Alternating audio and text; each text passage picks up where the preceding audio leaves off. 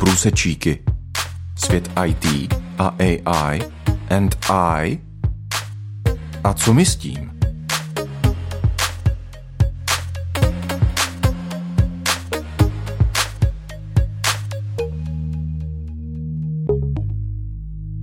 Na rádiu 7 právě začíná pořad Průsečíky, u kterého vás vítá od mikrofonu moderátor Petr Matoušek.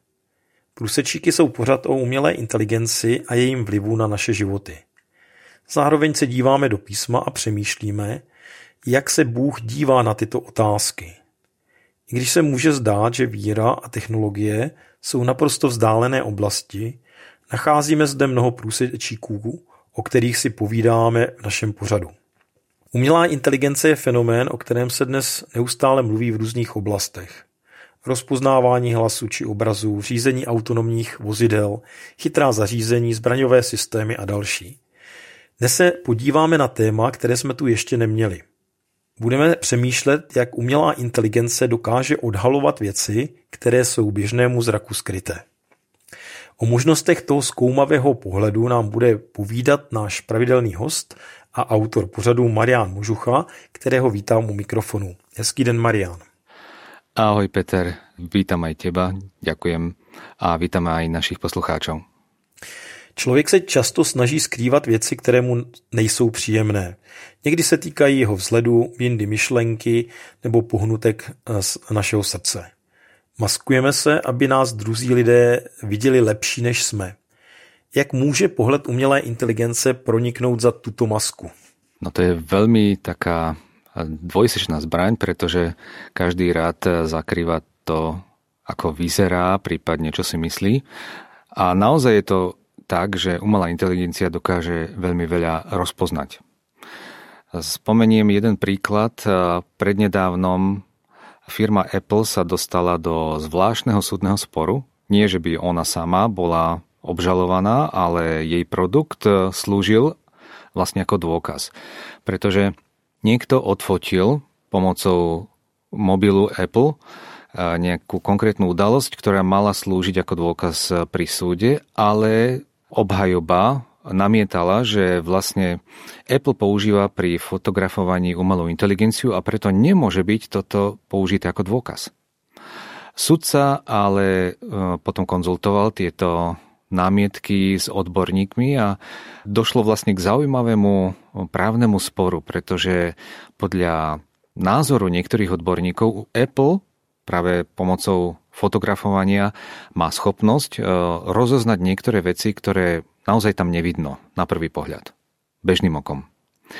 Ale na druhej strane, za istých okolností, keď to nemá dopredu dané, že by to vedela automaticky úplne jednoznačne odhaliť, identifikovať, tak si to môže dopočítať. A práve to dopočítavanie niektorí označujú, že to už je manipulácia. Pretože to je špekulácia, to je nepodložené tvrdenie, ktoré nemusí tak byť, môže to byť úplne inak, jednoducho si to môže vymyslieť a podobne. Takže tento spor bol veľmi zaujímavý aj kvôli tomu, lebo však je to už niekoľko mesiacov, čo tu takmer každý počúva slovo generatívna umelá inteligencia a práve táto generatívna umelá inteligencia má sklony k tomu, že si dokáže vymýšľať.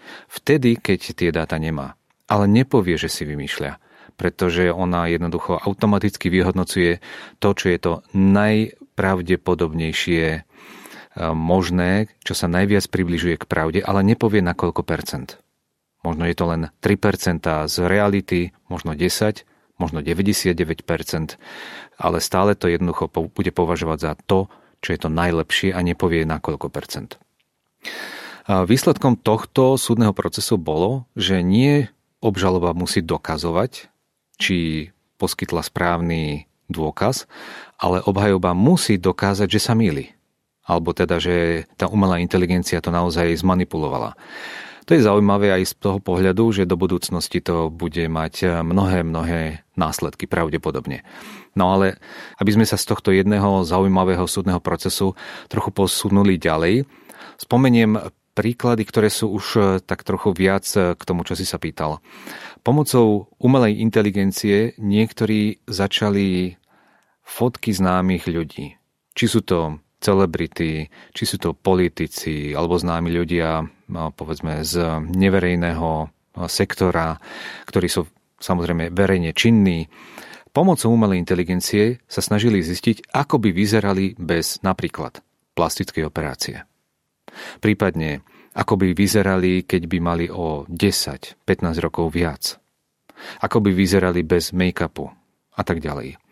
To znamená, že mnohí naraz e, sa cítili veľmi neisto, pretože takéto fotky ukazovali realitu, ktorá mohla alebo ktorá môže naozaj nastať.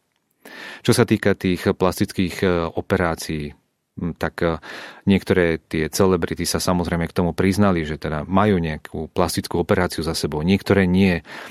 Niektoré boli automaticky odhalené vďaka umelej inteligencii, že tú plastickú operáciu majú za sebou. E, zistilo sa tým pádom, ako vyzerali predtým, alebo ako by vyzerali bez takýchto pomôcok.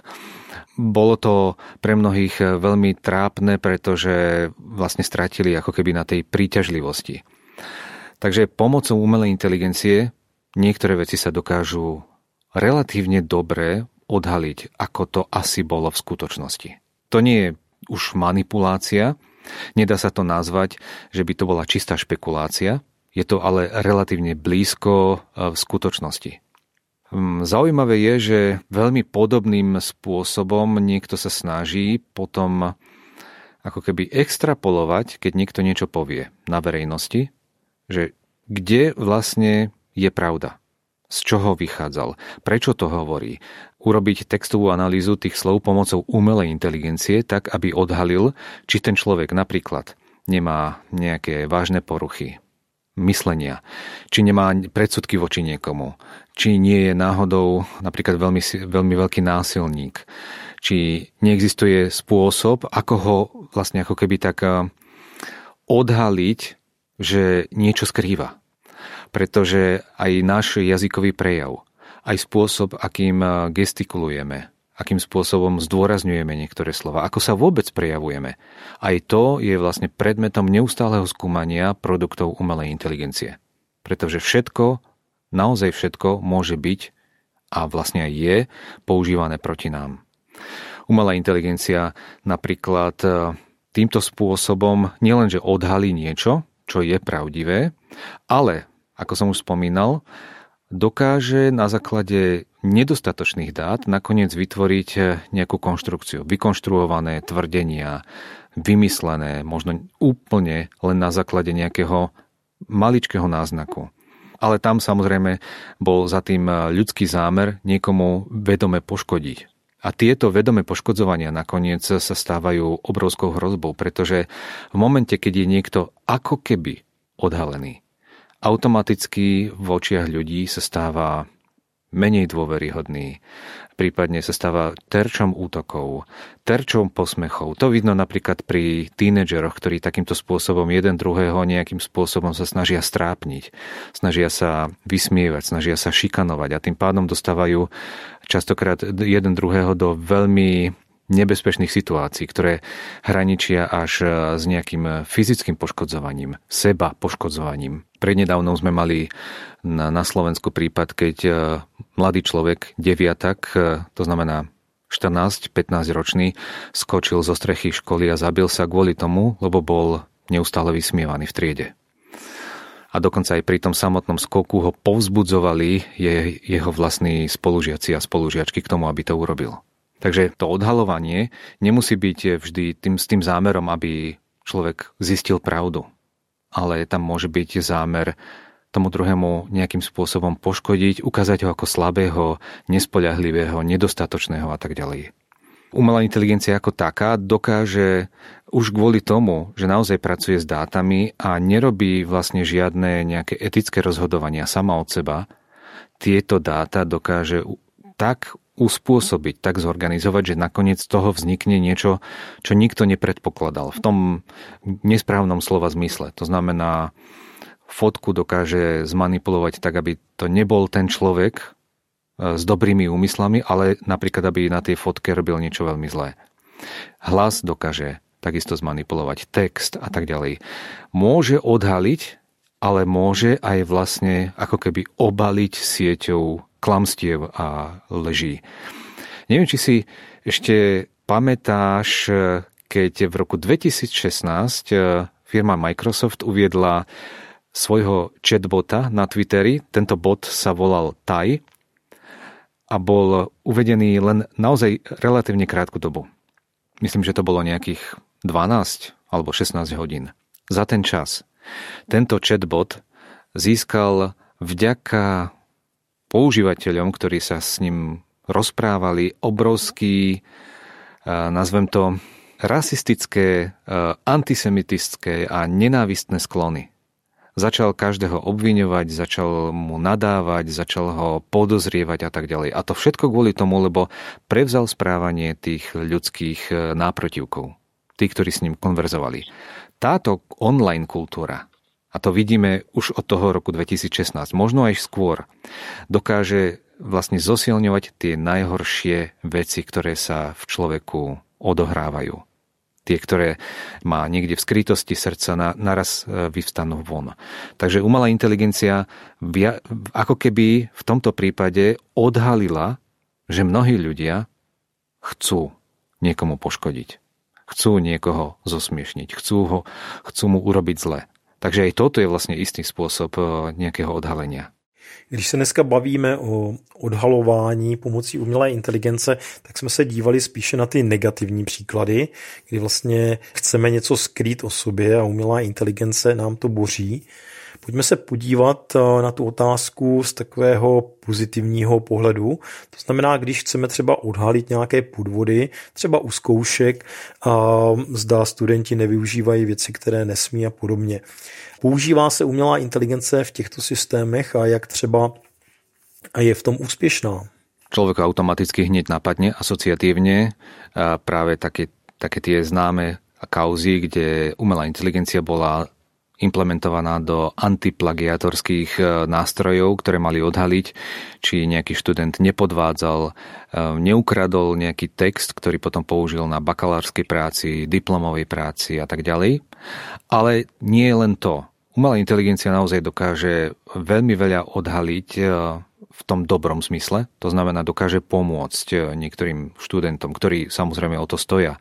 Dokáže im eh, odhaliť eh, ich vlastné chyby. Dokáže im naozaj pomôcť rásť, zbaviť sa zlých návykov, čo sa týka štúdia alebo tvorby diplomovej práce a tak ďalej. Avšak je tu jedna oblasť, na ktorú pravdepodobne mieríš a to je, že umelá inteligencia sa čoraz častejšie používa pri online skúškach.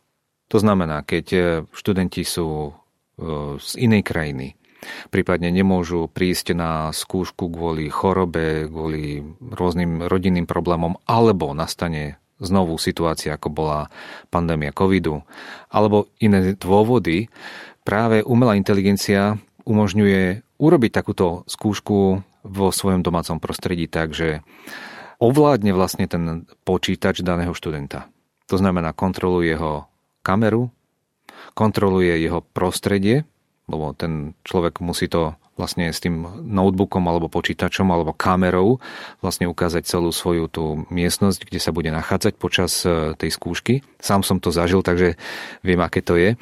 Niekedy je to až na neuverenie, koľko vecí chce vedieť, pretože chce vidieť, čo je pod stolom, čo je vedľa mňa, či na ničom nesedím a tak ďalej. Ale zároveň kontroluje potom aj celý priebeh toho testu. Kontroluje, či nepoužívam mobil, pretože ten mobil automaticky znamená vlastne ťaháky a tak ďalej. Kontroluje, či ten človek s niekým náhodou niekde v diálke nekomunikuje, napríklad šepkaním a tak ďalej či sa mu nepohybujú pery. To znamená, celý ten čas je pod úplnou kontrolou. Nemusí to byť e, vždy človek, práve že umelá inteligencia častokrát týchto ľudí nahrádza. Viacerí študenti kvôli tomu sa búria, pretože to berú ako veľmi e, silný, invazívny zásah do svojho súkromia nevedia častokrát ani to, či táto umelá inteligencia nepokračuje vlastne v tomto sledovaní aj po ukončení toho online testu alebo tej online skúšky. Pretože na papieri to môže znieť, že áno, e, je všetko ukončené, ale kto vie, ako to je naozaj. Nikto to samozrejme nezaručí, ale nedáva to samozrejme ani zmysel, aby niekto v tom školskom prostredí bol neustále kontrolovaný, keď nejde o skúšku samotnú. Určite existuje mnoho takých tých e, polooficiálnych pokusov kontrolovať študentov za každú cenu. Napríklad kontrolovať ich, či počas nejakého online vyučovania, či naozaj dávajú pozor, či sú sústredení, či nie, niekde nečítajú niečo na boku a tak ďalej. Ale to už je hm, trošku mimo, mimo toho rámca. Mne ide teraz vyslovne o ten, to samotné testovanie počas e, testov počas skúšok. Takže existuje automatizovaný dohliadací systém, ktorý zapája aj umelú inteligenciu, analizuje pohyby toho človeka, analizuje pohyby jeho tváre, kontroluje, či náhodou mu napríklad nebehajú oči príliš rýchlo, tým pádom pravdepodobne má nejaký ťahák niekde a tak ďalej. Všetko toto sa áno kontroluje a môže odhaliť množstvo podvodov. Ale je to veľmi ťažké potom aj voči tomu aj sa brániť, ak sa to používa celo plošne, ale je aj veľmi ťažké niekoho na základe takýchto argumentov napríklad vyhodiť zo skúšky. Pretože e, nie sú to také priame argumenty. Nepriamo dokážu síce, že ten človek niečo robil, ale nevie sa presne čo. Takže odhalia, ale nie celkom. Zistilo sa, že celkovo 89% zo 164 rôznych štátom schválených vzdelávacích technológií, to hovoríme o príklade v Spojených štátoch, ohrozovalo nakoniec súkromie detí. Tu už nejde o vysokoškolských e, študentov, ale idú o rôzne vzdelávacie platformy, ktoré nakoniec e, posunovali tie dáta z toho domáceho súkromného prostredia niekam inam. Na reklamu, na nejaké ďalšie sledovanie. Častokrát to bolo spojené s tým, že tieto nástroje boli popreviazané cez nejaké sociálne siete a tým pádom automaticky posielalo cielenú reklamu pre deti. Na základe toho, čo vyslovili alebo ako sa správali. Takže to vyhodnotili či rodičia, alebo aj tie deti ako vážny zásah do súkromia. Niečo síce odhalili, áno, a aj v tom dobrom slova zmysle, ale vo väčšine prípadov to bolo vnímané ako vážny zásah do súkromia. A to už nehovorím o tých rôznych mobilných uh, aplikáciách, ktoré sledovali pohyb, sledovali záťaž e, samotnej batérie, prípadne akou rýchlosťou na tom niekto ťukal a tak ďalej. Takže naozaj bolo obrovské množstvo aplikácií, ktoré samozrejme že zahrnovali aj umelú inteligenciu. A samozrejme, že keď im to niekto nezakázal, tak automaticky zbierali aj naozaj citlivé dáta. A tie dáta potom posunovali niekomu inému. To nie je len otázka Spojených štátov, to sa dialo aj v západnej Európe. Takéto reporty e, vznikli napríklad v austrálskych školách, kde sa to hromadne vyšetrovalo. Mimo Austrálie to boli krajiny ako India, Indonézia, dokonca Turecko, Rusko, Ghana e, a mnoho, mnoho ďalších, ktoré uverejnili takéto reporty o tom, že nástroje, ktoré boli previazané s umelou inteligenciou, do istej miery nielenže sledovali, ale mohli aj poškodiť e, mentálne zdravie detí kvôli tomu, pretože sa cítili príliš sledované. Tak by som to povedal. Pojďme se v našem rozhovoru posunout trošku dál. Bavili jsme se o možnosti využití umělé inteligence pro sledování různého chování. Jednou z častých námitek, které slýcháváme vůči umělé inteligenci, je chybovost a zneužití daných chyb. Když se zmílí při výkonu služby třeba policajt nebo voják, může to mít velmi vážné následky. Jak vážné mohou být následky a chyby v umělé inteligenci, když se bavíme o kybernetické bezpečnosti a kybernetické rovině. Tak keď si odmyslíme práve tú vojenskú a policajnú zložku, tak e, určite, keď ide o človeka, takmer vždy, keď ide o nejaký vážny zásah a dojde k ohrozeniu života alebo dokonca k úmrtiu, sú toho plné noviny. Prípadne e, sa deje, že sa vyhodnocuje, kto ako mal možnosť tomu zabrániť, aká bola miera zavinenia a tak ďalej. Niekedy sa to nerobí verejne, niekedy je to v tzv. nejakom uzavretom súdnom konaní, ale vždy sa vlastne toto vyšetruje, pretože treba dokázať vinu a nevinu. Avšak v prípade umelej inteligencie to je zvláštne. Častokrát e, ľudia zabúdajú na to, že je to len obyčajný stroj, obyčajný algoritmus, program, ktorý môže obsahovať chyby a aj obsahuje. A tieto chyby tým pádom vlastne treba automaticky kontrolovať. Niekedy však e, ľudia pod dojmom toho, že je to stroj a tým pádom nemôže sa míliť, tak nechajú umelú inteligenciu rozhodovať a potom na základe toho nerobia žiadnu, žiadne nejaké vyhodnocovanie, žiadne analýzy, ktoré by dokazovali mieru zavinenia niečoho. Napríklad eh, v arabských krajinách, eh, hlavne v tých eh, okolo Perského zálivu, turisti majú častokrát veľmi veľké problémy. Pretože napríklad v Spojených Arabských Emirátoch častokrát sú zatknutí britskí turisti. A nie jeden, dvaja, ale niekoľko tisícov ročne. Za zločiny, ktoré sú napríklad pre nás smiešne, ale pre domácich ľudí je to vážna urážka, pretože dali zlé recenzie hotelom. Prípadne počas e, súkromnej konverzácie na aplikácii WhatsApp odzneli niektoré dehonestujúce slova. To isté môže byť, keď e, sa stiažujú na kvalitu služieb e, napríklad u kaderníka alebo v autoservise. Môže sa pokojne stať, že na základe toho automaticky sú poslaní do väzenia. A z toho väzenia sa môžu dostať povedzme o týždeň, o mesiac.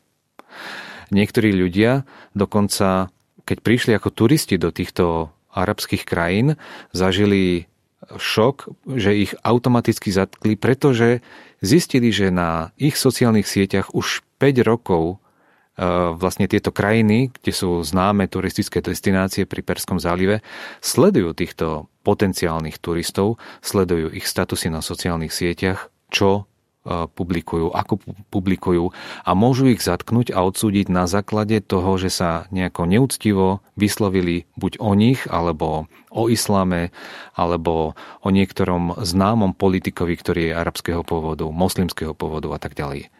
To všetko im zabezpečuje umelá inteligencia, ktorá tie dáta zbiera. Takže nie všetko, čo sa objaví na, um, na sociálnej sieti, je automaticky zabudnuté pod návalom ďalších a ďalších príspevkov. Naopak, umelá inteligencia dokáže v tomto byť e, ako ten e, neomilný policajt. Ale môže sa aj míliť. Nikto v týchto krajinách umelú inteligenciu nezačne skúmať, či naozaj urobila všetko v poriadku automaticky sa to berie tak, že technológia je pánom. Technológia sa nemýli. A to je veľký omyl. Druhá vec je, že umelá inteligencia, ak sa používa takýmto spôsobom, tak automaticky samozrejme tí ľudia sa cítia neustále sledovaní. Majú potom vážny problém nie len raz, ale môžu to mať e, tieto problémy neustále pri, každom, pri každej ďalšej interakcii e, v takomto prostredí. Dokonca e, jeden z odborníkov práve na tieto súdne procesy v e, arabských krajinách hovorí, že každý turista môže byť potenciálne posadený do väzenia, pretože vždy sa nájde niečo, za čo ich dokáže tá umelá inteligencia označiť za potenciálne, potenciálne nebezpečného, potenciálneho narušiteľa e, poriadku danej krajiny a tak ďalej. Ale aby som nehovoril len negatívne, umelá inteligencia nikdy nebola budovaná tak, aby bola etická. Takže je to vždy o ľuďoch. Ľudia, ktorí to implementujú, ľudia, ktorí to nasadzujú a nakonfigurujú a potom na základe umelej inteligencie sa slepo rozhodnú. Toto vlastne nikdy sa nemalo stať. Pretože síce umelá inteligencia dokáže veľmi veľa odhaliť, ale nie je určená na to, aby odsudila. Umelá inteligencia sa nedokáže od nikoho naučiť etickým princípom. A v tomto ohľade by som chcel počiarknúť ešte jednu dôležitú vec ohľadom etiky. Pre umelú inteligenciu Biblia nie je autoritou. Žiadnou, ani etickou. Je to len knihou a len ako obyčajnou informáciou, nič viac. A pre umelú inteligenciu neexistuje žiadna autorita, len ten, kto ako posledný povie nejaký príkaz v kóde, ktorú tá umelá inteligencia má, alebo v prompte, alebo v jej dátovom modeli. Jednoducho, ak by bola umelá inteligencia človek, taký človek by bol vlastne každú chvíľu niečím zmietaný. Svojim telom, svojimi emóciami, ďalšími novými konšpiračnými teóriami, špekuláciami alebo rôznymi vábeniami. Samozrejme, občas by do toho vedel vložiť aj tú svoju logiku, ale aj tak by bol stále ako človek neustále zmietaný novými a novými prúdmi. Pozrime sa na to ako je to v Biblii. Boh ako tá najvyššia možná inteligencia. Taká, akú si človek ani nedokáže v tom ľudskom rozmere predstaviť. Tento Boh povedal o nás. Už niet odsúdenia tým, ktorí sú v Kristu Ježišovi. Povedal to ako etická autorita, ktorá vyriešila pre človeka výčitky svedomia. V liste Galackým 3.28 je písané Už niet Žida ani Gréka, niet otroka ani slobodného, niet muža ani ženy, lebo vy všetci ste jedno v Kristovi. Taký je Boží pohľad na spravodlivosť, našu spravodlivosť, na lásku k blížnemu a na prekonávanie rozdielov medzi ľuďmi. Boh vidí len dve kategórie ľudí. Nekajúceho hriešnika a omilosteného hriešnika. V liste Jakuba v druhej kapitole sa píše, ale ak prejavujete straníctvo, dopúšťate sa hriechu a zákon vás usvedčuje ako priestupníkov. Umelá inteligencia môže veľa odhaliť, môže pomôcť odstraňovať predsudky, ale musíme byť ostražití voči takým tým novým formám predsudkov, ktoré môže umelá inteligencia prinášať. Môžeme poukázať ale aj na to, že ako kresťania by sme mali byť vždy pripravení bojovať proti e, takéto nespravodlivosti a proti predsudkom. Pretože máme byť ľudom pravdy. E, či už e, s pomocou technológie, alebo bez nej, alebo napriek nej, vždy máme sa snažiť a sledovať, čo Pán Boh od nás chce. Máme byť tými, ktorí hľadáme vyššiu inteligenciu. A to je Boh, ktorý vo svojej nesmiernej múdrosti pripravil záchranu pre človeka, omilostenie, očistenie svedomia a nový život, ktorý je oveľa nádhernejší než tento, čo je tu teraz na zemi. Večný život spolu s ním. Marian, děkuji moc za tuto závěrečnou odpověď i dnešní povídání. Tím končí dnešní díl průsečíků, které jste poslouchali na rádiu 7 a kde jsme si povídali o umělé inteligenci, která zkoumá věci, které jsou pro nás často neviditelné. Těšíme se, že se opět uslyšíme u některého z dalších dílů a přejeme vám hezký den a nashledanou. Dovidenia.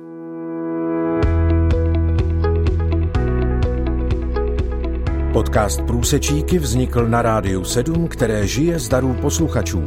Pokud nás budete chtít podpořit, budeme rádi.